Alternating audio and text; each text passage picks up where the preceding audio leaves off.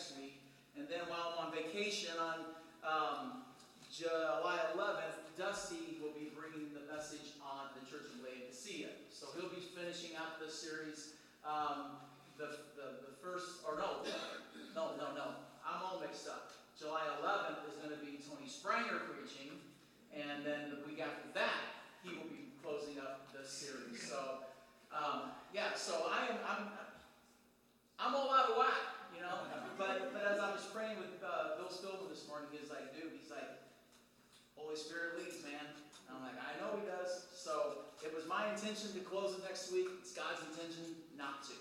So um, we are in this series, and the takeaway in the series has been this. Even though Jesus is speaking to specific churches at a specific time, 2,000 years ago, and they had specific deep, you know, things going on in the churches, for us today, we want to look at what was going on in those churches and ask, what do we need to know? What do we need to know for, from those churches for us today? And not just as a church corporately, but as a person, as an individual believer. And so today, we want to continue in that theme of what do we need to know. And we are looking in Revelation chapter 3 from a church called in, the, in a city called Philadelphia. And so let's look at a few things that we need to know from this particular church. And so do me a favor, write this down whether on your outline, in your notebook, whatever you want to do. But write this first point down. The first thing we need to know is this No one enters God's heavenly kingdom except through Christ. No one enters God's heavenly kingdom except through Christ. So, Jesus is speaking to the Apostle John, as we have seen throughout the churches that we have looked at. And he begins there in verse 7 of chapter 3, speaking to the Apostle John. Jesus says this To the angel of the church in Philadelphia. Now, let me stop there. Let's talk about this city. I've, I've talked about each city and what it was. And let's talk about the city of Philadelphia. And no, it is not in Pennsylvania. All right? this church, Philadelphia, was actually established and, and founded by. Am I on? Can you hear me? Okay. It, it, was actually founded by a, a, a guy, a, a, Greek, and his name was actually Philadelphus. And, and he was like, well, if I'm founding the city, I'm calling it after me. He named it Philadelphia.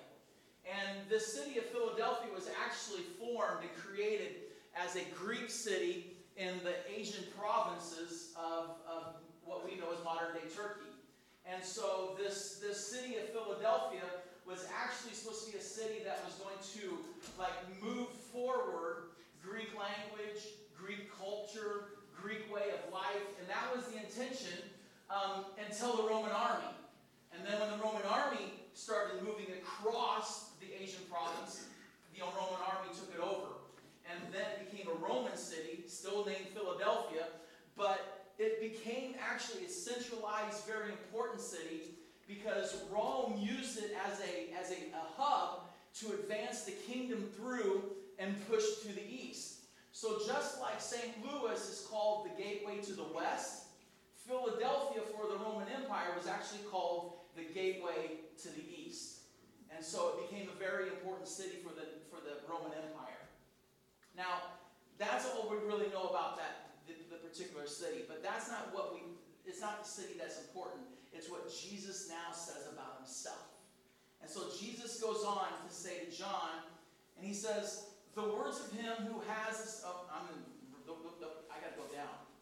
And so he says, The words of the Holy One, the true one, who has the key of David, who opens and no one will shut, and shuts and no one opens.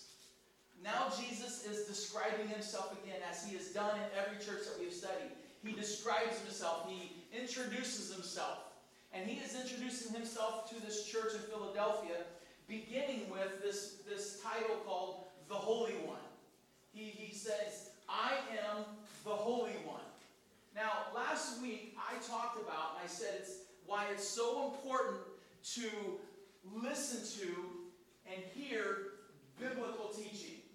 Okay? Exegetical biblical preaching.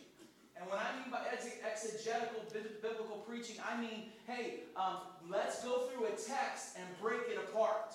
Okay? Because I sat and wondered how many Christians sit in churches and, and they hear about Jesus being holy but don't understand it because they're not really taught it. That's too much of a biblical word to really teach and break down. So we'll just say Jesus is holy. And so what we do is then when, when we read the Bible and we read that Jesus is holy, we just accept it. Okay, he's holy. But do we understand what that word means? Okay? Because understanding the holiness of Christ, or even the, as, as this is actually, again, showing him as God, the holiness of God, when you understand the holiness of God, you understand your predicament. Because the holiness of Christ shows you and I have a problem. You see, that word holy, it means, it, Jesus is identifying himself.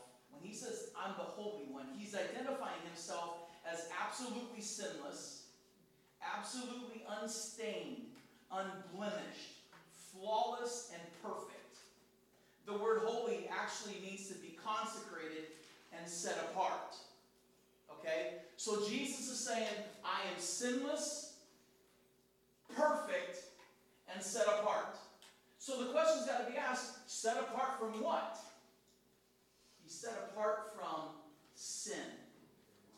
It simply means that Jesus and sin cannot coexist. Jesus and sin cannot be together. Jesus and sin cannot be in the same room together.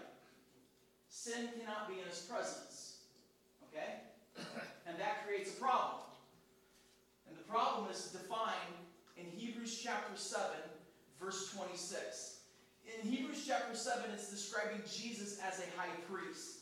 And it says this in verse 26 of chapter 7. It says, For it was indeed fitting that we should have a high priest, that high priest is Jesus, who is holy, innocent, unstained, separated from sinners, exalted above the heavens. Notice holy, innocent, unstained, separated from sinners. See, that's the problem. When you understand the holiness of Christ, you understand sin cannot be in his presence because he is separated from sin. And if he is separated from sin, guess who he is separated from? Everybody just do this. He is separated from you. Okay? Why? Because the holiness, the sinlessness and the absolute perfection of Christ requires one thing sinlessness, holiness, and absolute perfection from you. And that's a problem, isn't it? Because Romans chapter 3 tells us this. No one, everybody say no one. No one. So no one, guess what that includes? You and me. No one is righteous, meaning no one's right before God. Romans chapter 3 also says that everybody, everybody say everybody, everybody. that includes you, that includes me, everybody is sinful. And we all are sinners, and we all are separated from the glory of God. We fall short of it. And the glory of God is defined as that eternal dwelling of God. It's the eternal abode of God. It's where the glory of God abides. And so that's the eternal heaven. That's the eternal kingdom of God. And because we are sinful, we are separated from that. Oh, we can't be in the presence of Christ because He is holy, He is sinless, He is perfect, and we are not. And that creates a problem. Now, before I I'm not going to give you the solution. I'm going to let us sit on the problem for a second. But I'm going to come back to the answer. I'm coming back to good news, okay? I'm going to wrap it around, and I'm coming back through the back door, and I'm going to I'm going to give us the good news here in a second. Okay? So Jesus defines himself as the Holy One, but he also defines himself as the true one. Now, I'm not going to define that because the true one is the answer to the predicament. So I'm going to come back and define the whole, the true one here in a few seconds. So let's look at the next thing he describes himself as. He's the one who has the key of David, who opens and no one will shut, who shuts and no one opens. Okay, see, this is one of those verses where if you were just reading this, you let's be honest, if you were just reading this in your personal time, honesty in church, okay, it's okay to be honest. How many of you would just read that and just buzz right by it? He has the key of David and he shuts, opens. I don't know what that means. Let's just move on. Okay? Most of us would do that and not understand what that means. Okay? So when Jesus says, I am the one who holds the key of David, who shuts and no one opens, and who opens and no one shuts, he's talking about referring back to King David. Okay? When King David was, when he was finally king, he was the king of the, the, the nation of Judah, and Jerusalem was the capital of Judah. And that's where David's throne was, was in Jerusalem. And around Jerusalem, there was a huge wall. And within that wall, there were gates. And guess who had the authority to open the gates and close the gates? David did. He had absolute authority. So when he, so guess what? If someone wanted to come into Jerusalem and the gate was closed, they would have to have authority from David to open it. And then David would get the authority to close it. So people had access only by the authority of David. Jesus is making that comparison. He's like, I am the one who has the key of David and I open and I close. And what he's talking about is he goes, I have the authority to open the gates of heaven and to close them.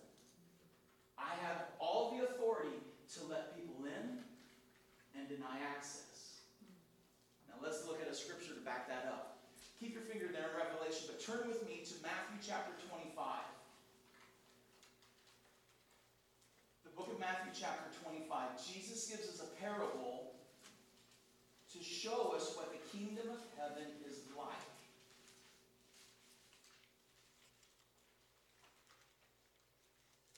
Matthew chapter 25, 25, and this is a parable of ten virgins.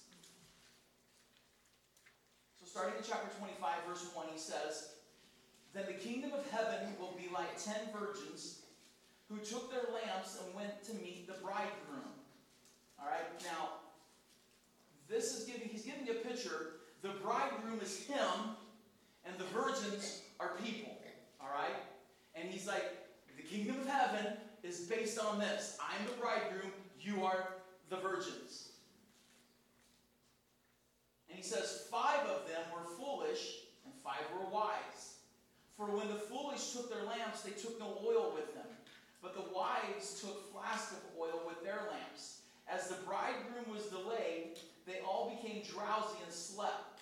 But at midnight there was a cry, Here is the bridegroom, come out to meet him. Then though then all the virgins rose and trimmed their lamps. And the foolish said to the wise, Give us some oil, of your oil, for our lamps are going out. But the wise answered, saying, Since there will not be enough for us and for you, go rather to the dealers and buy yourselves Buy for yourselves. And while they were going to buy, the bridegroom came, and those who were ready went in with him to the marriage feast, and the door was shut. Afterward, the other virgins came also saying, Lord, Lord, open to us. But he answered, Truly I say to you, I do not know you. Watch there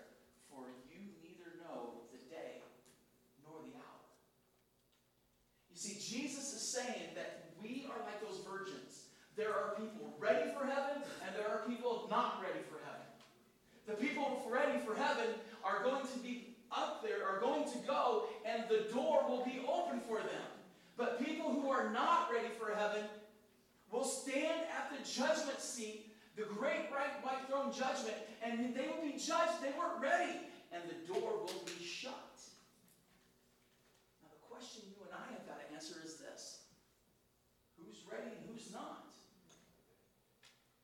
How do you know if you're ready? Well, this is where the true one comes into play. Jesus says, I'm the Holy One. And I have the key of David, I open and I shut. But he also says, I'm the true one. Now, when he says, I am the true one, he is not saying, I am a true one. I'm not just someone with truth. He, he's saying, I am the truth. I am absolute truth. Not partial truth, not some truth. No, all truth. I am He. Okay? He, he's like, if you want to know truth, get it from me. If you want to know the truth about whether you are ready or not for my eternal kingdom, you need to get it from me. Here's the problem, though, with us we don't like to get our truth from Jesus, do we? We like to get our truth from what I think. Well, this is what I think, or what I believe. Well, this is what I believe, or what I've been taught. You know, I, I was taught that back in Sunday school in 1964, and that's all. Or we listen to other people. We listen to experts like Oprah, as Oprah knows. And, and so we get our, our facts, our beliefs, our truths from all of these other sources. So what you have is people saying, only bad people don't get into heaven. But if you are basically good, you're okay. You have people saying, you know, you can work your way and you'll be okay with God. You can work and, and get into heaven. If you, you just be good enough, you be kind enough, you be religious enough, you go to church, you say the right churchy words, you, you give to charities, you do, do good, you just do these things, you get to heaven if you just believe in God or you believe in heaven, you'll get to heaven. Now, all of those sound right and they all sound good, but they're all absolutely wrong. Because there's only one place for truth, and it's Jesus. He says, I am the true one, I am absolute truth. So we need to know if Jesus is absolute truth, then what he has said is what? Absolute truth. Well, here's what Jesus says. In John chapter 14, verse 6, Jesus says, I am the way, the truth, and the life. No one comes to the Father except through. John chapter 3, verse 3, Jesus says, Truly I say to you, unless one is born again, he cannot see the kingdom of heaven. John 3:18, Jesus says, "Whoever believes in the Son is not condemned, but whoever does not believe is condemned, because he has not believed in the name of the only Son of God." In John 3:36, Jesus says, "Whoever believes in the Son has eternal life. Whoever does not obey the Son shall not see life." Jesus makes it very clear I am the true one. Is my mic? Now it's on. So you haven't been recording me the entire message, have you? Oh, man. I hate that. I could have sworn I just said, You hear me? Yeah, we hear you. No, you weren't. You weren't hearing me. So, okay, because was it flashing on this screen or just back there? I got to just tell you what I'm seeing from up here. I keep seeing on that back screen big words flashing. Turn on your mic. And I'm like, I'm, not, I'm battling up here going, my mic is on. Turn on your mic. Nope, mic wasn't on. Now it is. So, Tony, thumbs up to you, man. Now, where was I at? Man, I'm telling you. Okay, so Jesus is telling us, and he's giving us the truth about how you and I get into heaven about how you and I enter into the eternal kingdom of God. And that is, we have got to have faith and belief in Him alone, nothing else. And that's why Romans chapter 5, verse 1 tells us this. It says, Since we have been justified by faith, that word justified means declared right. Okay? You're justified, it means you are declared righteous. Now, you remember earlier I said that Romans chapter 3 says, No one is righteous. So, meaning in your own power, in your own ways, in your own thinking, in your own whatever, you are declared unrighteous because you can't make yourself righteous. But Romans chapter 5 says we are justified, declared righteous by faith. And because we have been declared righteous by faith, it goes on and says, we have peace with God through our Lord Jesus Christ. You see the connection? It's through our Lord Jesus Christ. Not through my good works, not through my belief in whatever, not through anything, through Jesus Christ. By faith in him, I am declared righteous. I have peace with God. And then it goes on and he says, through him, meaning through Christ, we have obtained access. There it is. We have obtained an access by faith into this grace. Grace is God giving us something that we don't deserve. And what he gives us is eternal life an eternal kingdom. So we have gained access into this grace, into this eternal life, into this eternal kingdom by faith in which we stand and we rejoice in hope of the glory of God. Remember, I said in Romans chapter 3 because we are sinners, we're separated from God and we fall short of the glory of God. That's that eternal access because of my sin. But when I put my faith in Christ, when I believe in Him alone, when I put, I just, nothing else, Jesus, I trust in you. You are my salvation. Guess what I am? Justified before God, made right. I have peace with God, and now I have access to the eternal kingdom. And I rejoice because now I see the glory of God. You see, before, no glory of God, but because of Christ, glory of God. And listen to me. That's the good news. That's what's called the good news of the gospel. And I'm telling you, today, whether you are watching me online or you're here today, if you do not know Jesus Christ as your personal Savior, if you've never asked Him into your life, Jesus, forgive me of my sin. Be my Savior. I'm telling you, you do not have access to the eternal kingdom of God. The door will be closed to you. The only way that door is open, the only way you have access to the throne, to the glory of God, the heavenly kingdom, is through the door of Jesus Christ. And if you don't know Christ as Savior, I'm going to encourage you after the message, after when we're all finished with everything, I'm going to have a couple elders up here. I would encourage you to come up and tell them, I don't think I know Christ, and I need Him as my Savior, and pray with them. But that's the first thing we need to know is that no one enters God's heavenly kingdom except through Christ. Here's the second thing recognize opportunities for ministry and witnessing. We need to recognize opportunities for ministry and witnessing. Now look at verse 8. He says, I know your works.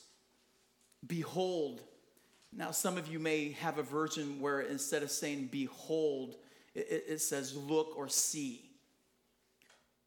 He says, Behold, I have set before you an open door which no one is able to shut.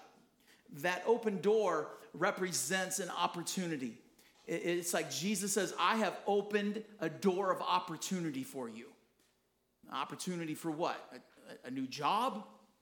An opportunity for marriage? What's he talking about? It's an opportunity for ministry and witnessing.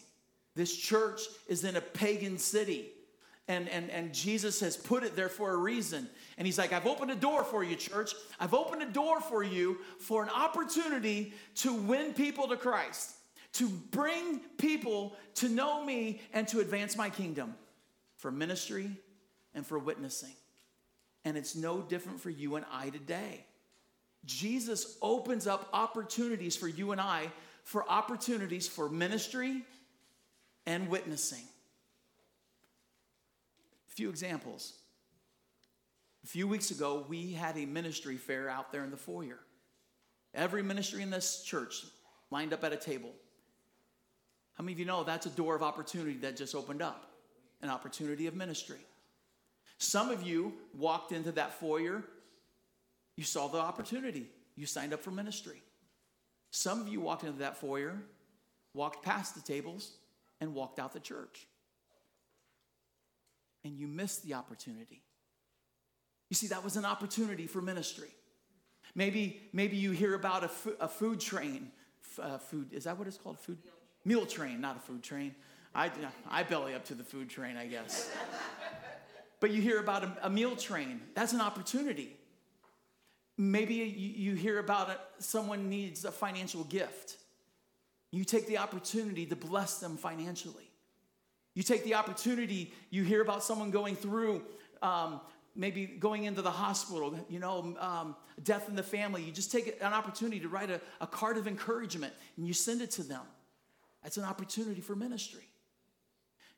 Maybe you have a coworker and they've gone through a divorce, going through cancer, and they come up to you. They know you're a Christian, and they're talking to you, you have an opportunity maybe to pray with them. You have an opportunity to share your faith with a friend, an opportunity to invite someone to church. You see, opportunities are all around us all the time. But here's the key to seeing an opportunity. See, when Jesus says, Behold, he's like, Open your eyes, see the opportunity. But here's the thing how many of you know it's not just about seeing the opportunity? Because you can see the opportunity all day long, right? What do you have to do? Walk into it. If the door, if Jesus is saying, Man, I've opened a door for opportunity for you, the door is open, but guess what you and I have to do? Walk through it, okay? Here's a great prayer. When, when I, before I was pastor, so we're talking many years ago, for seven years I worked as a correctional officer. And every night before I would go into work, I would sit in my car and I would pray a simple little prayer God, open a door for opportunity for me to witness to someone tonight. But God, when you open up that door, push me on the backside so I go through it. Because the reality is, we just don't go through the door.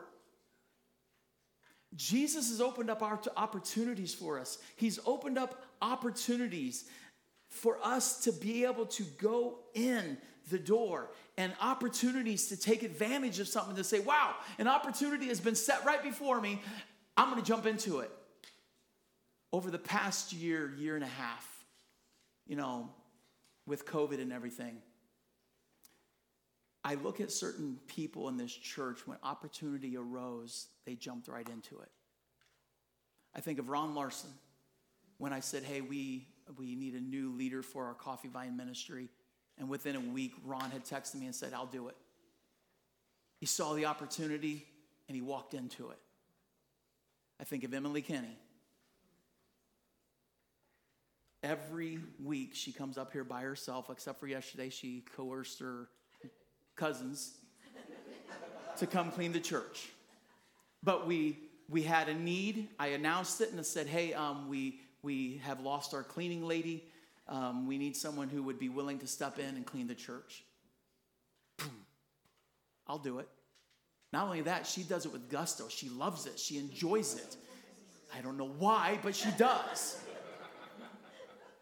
But she saw an opportunity. I'll take that opportunity. I look at Dustin and Sarah DeCarroll. Dustin has stepped up. He stepped up huge for, I mean, so many people gone, so many ushers gone, greeters gone, and he was like weekly just doing what needed to be done. He saw the opportunity, he, he stepped right in. We, we, needed, we needed counters for, for offerings. Sarah, every week, I'll help you out. Ron Robinson, I'll help you out. Saw the opportunity, stepping into it. You see, that's what it's about. Jesus opens up doors for opportunities for you and I to minister and to witness. But the question is, are, are we stepping into them? Because he opens the door. Now, here's what's notice what he says. Notice he says, I have set before you. Jesus opens the door. He sets the opportunities before us. So many times, I think we, we get the idea that I've got to manufacture this thing, you know, that we think it's up to us. Now, here's what's great about Jesus opening the door and setting it before us. Because when we see the opportunity and we set, we step into it, guess who gets the glory? Jesus does. Man, it's not about how much money I have. It's not about how much influence I have. It's not about my eloquence. It's not about my creativity, my intelligence. Man, this is how, how no, it's not about you and me. It is all about saying, you know what, I'm gonna step into this because Jesus opened the door. And when something happens and something take, man, who's getting the glory? Jesus is. And that's what we want to be doing. We want to step into these opportunities and take advantage of these open doors because He gets the glory. And then, lastly, here's the third thing we need to know with Christ, small things can make a big impact. With Christ, small things can make a big impact. So, starting there with verse 8 again, he says, I know your works.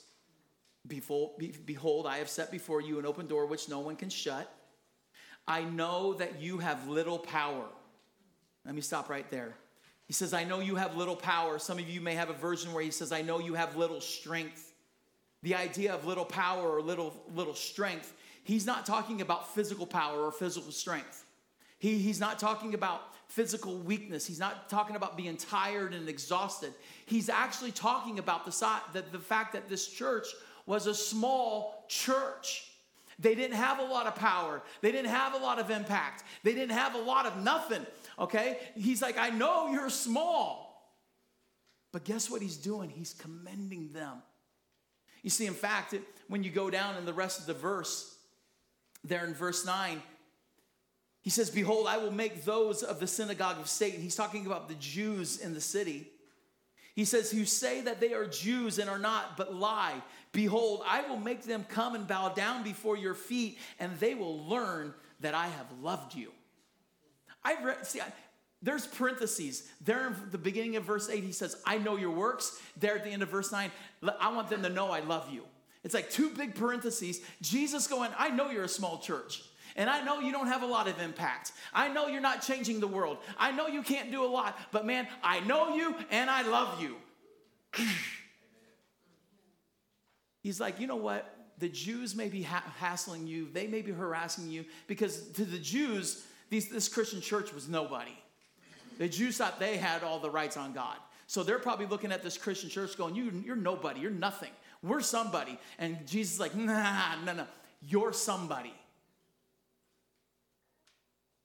And I, I read about, I read this and I, I think about this. You know, Jesus is saying, I commend you because you're small. But here's why he was commending them. Look at verse 8. So he says, I've set this door. He says, I know that you have little power, and yet you have kept my word and have not denied my name. You see, Jesus is really commending them because he's like, I know you're small. I know you're being harassed. I know you're being persecuted. I know you haven't had a huge impact. I know you're not changing the world. I know uh, compared to a lot of other churches, man, maybe you're just doing a little bit. But you know what? You're not giving up. You're not throwing in the towel. You're not, you're not quitting. Man, you, are trusting me. You're staying with it. You're doing what you, you believe in me. You're believing my word, and you're not quitting. And he's commending them you know, this church didn't have great size, it didn't have great strength, it didn't have great ability, but it, what it had was great dependability. I like what one commentator says. He says it this way He says, A little strength faithfully used means more than much strength flashily and fleshly used. Man, I think this is why some people don't walk through open doors. Why some people, they see the, the, the opportunity right before them and we don't step through because so many people feel I'm too small. I'm inadequate. I don't have enough education. I don't have enough money. I don't have enough talent. I don't have enough skill. I don't have a fill in the blank. I don't have it. Okay? And so many people, how many of you and, and don't don't don't don't say anything, but how many of you are afraid to witness because you think you'll mess it up? If I say something, I'm going to open my mouth and I'll probably get the gospel wrong. What if, what if I don't tell the whole Romans road like it should? What if I don't really present the gospel like, you know, here's the thing um, it's not up to you. It really isn't. God can take all of your mess up as long as you just don't say, well, no, Jesus didn't die on a cross, you're okay. I'm telling you, if you could just get out and go, you know what, I, I don't know everything, but here's what I do know Jesus died on a cross for us for our sin, and we believe in him, he'll save us. Jesus can take your simplicity, Jesus can take your inadequacy, he can take your, your smallness, and as long as you just go, God, help me. I depend on you. Jesus can use you. And he can make a great impact through you. All right? It is not about who you are, what you have. It's all about taking what you have, who you are, and giving it to Christ. That's why I love what Paul says in Second Corinthians chapter 12, verse 9. He says, I will boast all the more gladly in my weaknesses, so that the power of Christ may, may rest upon me. You see, Paul even understood. See, you and I, we look at Paul from today's version and, and from our I, and go, wow, Paul was something. No, Paul was like, I was nothing. He's like, I was so weak. He's like, but that's okay. Let my weaknesses be my weaknesses because when I know I'm weak, I know I'm strong because Christ is upon me. And man, that's how I'm going to minister. That's how I'm going to go. That's how I'm going to serve. And that's how I win people to Christ. It's not about who I am, because Paul realized everything that I was means nothing for what I can do. Because all of my stuff in the past can't bring anybody to Christ because he was this famous, well known, educated Jew. And all of his education, all of his fa- everything is meaningless. He's like, I have nothing. And maybe that's where you are. You just think, I have nothing. Listen, the reality is, there's going to be obstacles all the time when it comes to ministry and witnessing. You're going to find there can be the, the enemy is going to try to convince you of every reason why you shouldn't minister and why you shouldn't witness. He's going to tell you you're not smart enough. You're not glamour enough. You're, you're, you're, you're not, you don't speak well enough. You, you don't have enough money. You don't have enough, whatever it is, we're going to use that as an excuse. Paul writes, in 1 Corinthians chapter 16 verse 9. He's writing to the church and he says to the church in Corinth, he says, "I will stay in Ephesus for a wide door of effective work is open for me. And there are many adversaries." Paul's like, there's open doors and there's problems. There's reasons to witness and there's reason not to. But Paul was like, you know what? I can see all the adversaries, but that's not going to stop me because my trust is in Christ. You see, my unbelief sees my inadequacies. My unbelief sees my lack, my inability. It sees my smallness. But my faith says, yeah, that's who I am. I, I, I don't, I, am not very educated. I, I, I, may not know the Bible very well. I, I, I may not have a lot, but man, if Jesus is upon me and through me and working in me, he can do this thing. And if he holds the keys, he's in control anyway. Listen, when it comes to ministry, when it comes to witnessing, changing lives is not up to you and me. When I get up here on every Sunday, I don't know what's going to happen when I preach. Like today, I gave a gospel message. And I said, if there's anyone who doesn't know Christ, come forward. You know what? Guess how many people may not come forward today? But is that up to me? No. Some of you, all of you are listening to this word, and you all could go home and it can go in one ear and right out the other. But that's not up to me. I have done everything I can faithfully do, and I'm trusting in God and in the Holy Spirit to do the rest. So, guess what? When you step up to the plate, when you step up to that plate and you realize, man, I have an opportunity here to swing the bat, the door has been open. I'm going to take advantage of it because it's not up to me. If I step into a ministry role and, and, and nobody joins, that's not up to me. If I lead a small group and, and nobody wants to come, that's not up to me. If I witness at work and nobody comes to Christ, that's not up to me. All I'm going to do is step through the door, be obedient, and go, okay, Jesus, you open the door. I'm going to get in the ministry. I'm going to try to witness, and I'll leave the results up to you. That's all you can do. You just be the faithful, just be faithful. Faithful in ministry, faithful in witnessing. Let the results be in God's hands. Amen? Hey, why don't we all stand?